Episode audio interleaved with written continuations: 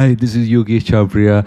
Today I want to share something with you on the importance of destruction. Many times when people hear the word destruction, they think, oh, destruction is a terrible thing, destruction is bad. But that is not the case. Destruction is also a part of creation because you can't have creation without destruction.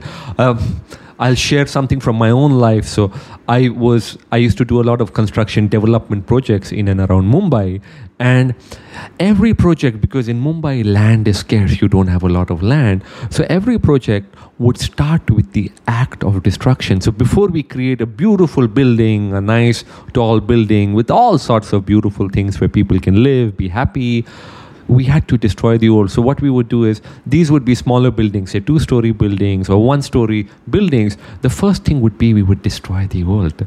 Because till we don't destroy the old, you can't build new. And this is also in nature. In nature, destruction is a part of nature because till something is not destroyed, you can't create something new. And in life too, destruction is very important.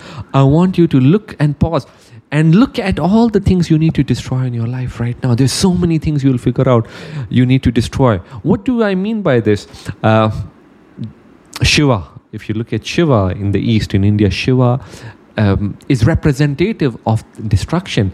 Shiva destroys. And what do you need to destroy? You need to destroy your ego. You need to destroy your arrogance. You need to destroy your hate. There's so many things. You need to destroy your doubt. You need to destroy your lack of faith in yourself. Many times you doubt yourself. Many times you don't love yourself. Many times you don't have faith in yourself and these are all the things you need to destroy.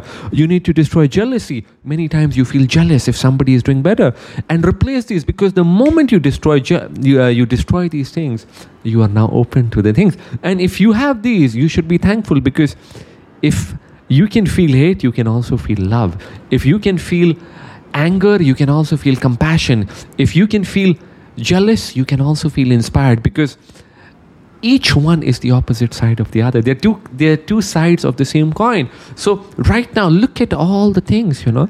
Uh, there might be sometimes in your life for example jealousy. Sometimes you look at somebody and you you, you jealousy is actually something you want. So you look at somebody, they've bought a new house, they've bought a new car, they've got a promotion, they're doing wonderful, they have a wonderful life partner, he's amazing, somebody's husband is amazing, somebody's wife is amazing, somebody's kids are amazing, and you look at them and you say, I wish I had that. Or in your head, you feel jealous.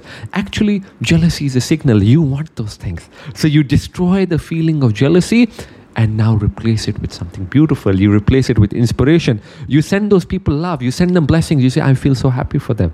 I wish them all the best because the moment you send somebody love, you feel happy for somebody, you create a positive cycle. When we were in construction, we used to destroy the old, but then we would replace it with something new and beautiful.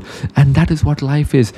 Start destroying all the things that are holding you back and replace it with something that is beautiful, that is filled with love, that is filled with joy and constructive. And you will realize the power you have within yourself. So the next time somebody tells you destruction is bad, say no, destruction can also be beautiful.